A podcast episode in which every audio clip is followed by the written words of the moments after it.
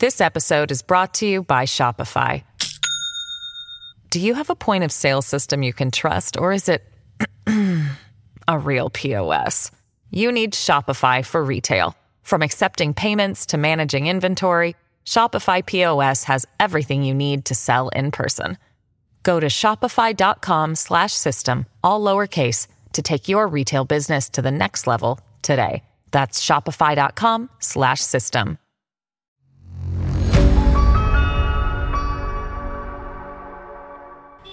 Welcome to Indian Crime Chronicles Tales that Shook the Nation. I am your host, Arnold Smith.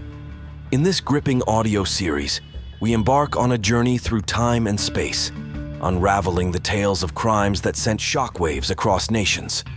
Join us as we navigate the intricate tapestry of crimes that shook the foundations of a nation. For more audio series, audiobooks, and podcasts like this, tune into Audio Pitara.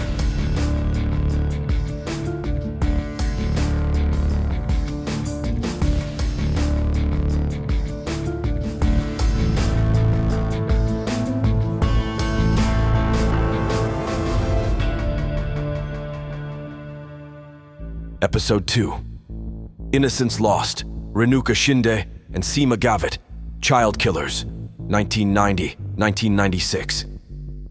In the dim corners of Maharashtra's criminal history, the haunting tale of Anjana Bai, the orchestrator of unspeakable horrors, takes center stage. A matriarch who taught and coerced her family into heinous acts against young children for financial gain the chilling episode unfolded with the arrest of Anjanabai's daughters, Renuka Kiran Shinde and Seema Mohan Gavit, along with Renuka's husband, Kiran Shinde, in 1996. Accused of abducting and murdering children, particularly those under five years old, the trio, along with Anjanabai, cast a dark shadow over Maharashtra. Though charged with abducting 13 children and killing nine between 1990 and 1996, the legal system eventually pinned them down for five gruesome murders. Operating from Pune, the sisters executed their sinister plans by snatching purses and engaging in petty thievery while carrying their kidnapped victims. The children, often chosen for their vulnerability, faced unspeakable fates when they attracted attention, cried, or outgrew the arms that carried them. The sisters, in their cold blooded cruelty, resorted to gruesome methods, including fatally slamming the children's heads against walls. The Supreme Court, in delivering a verdict that echoed society's horror, deemed the accused as irredeemable menaces.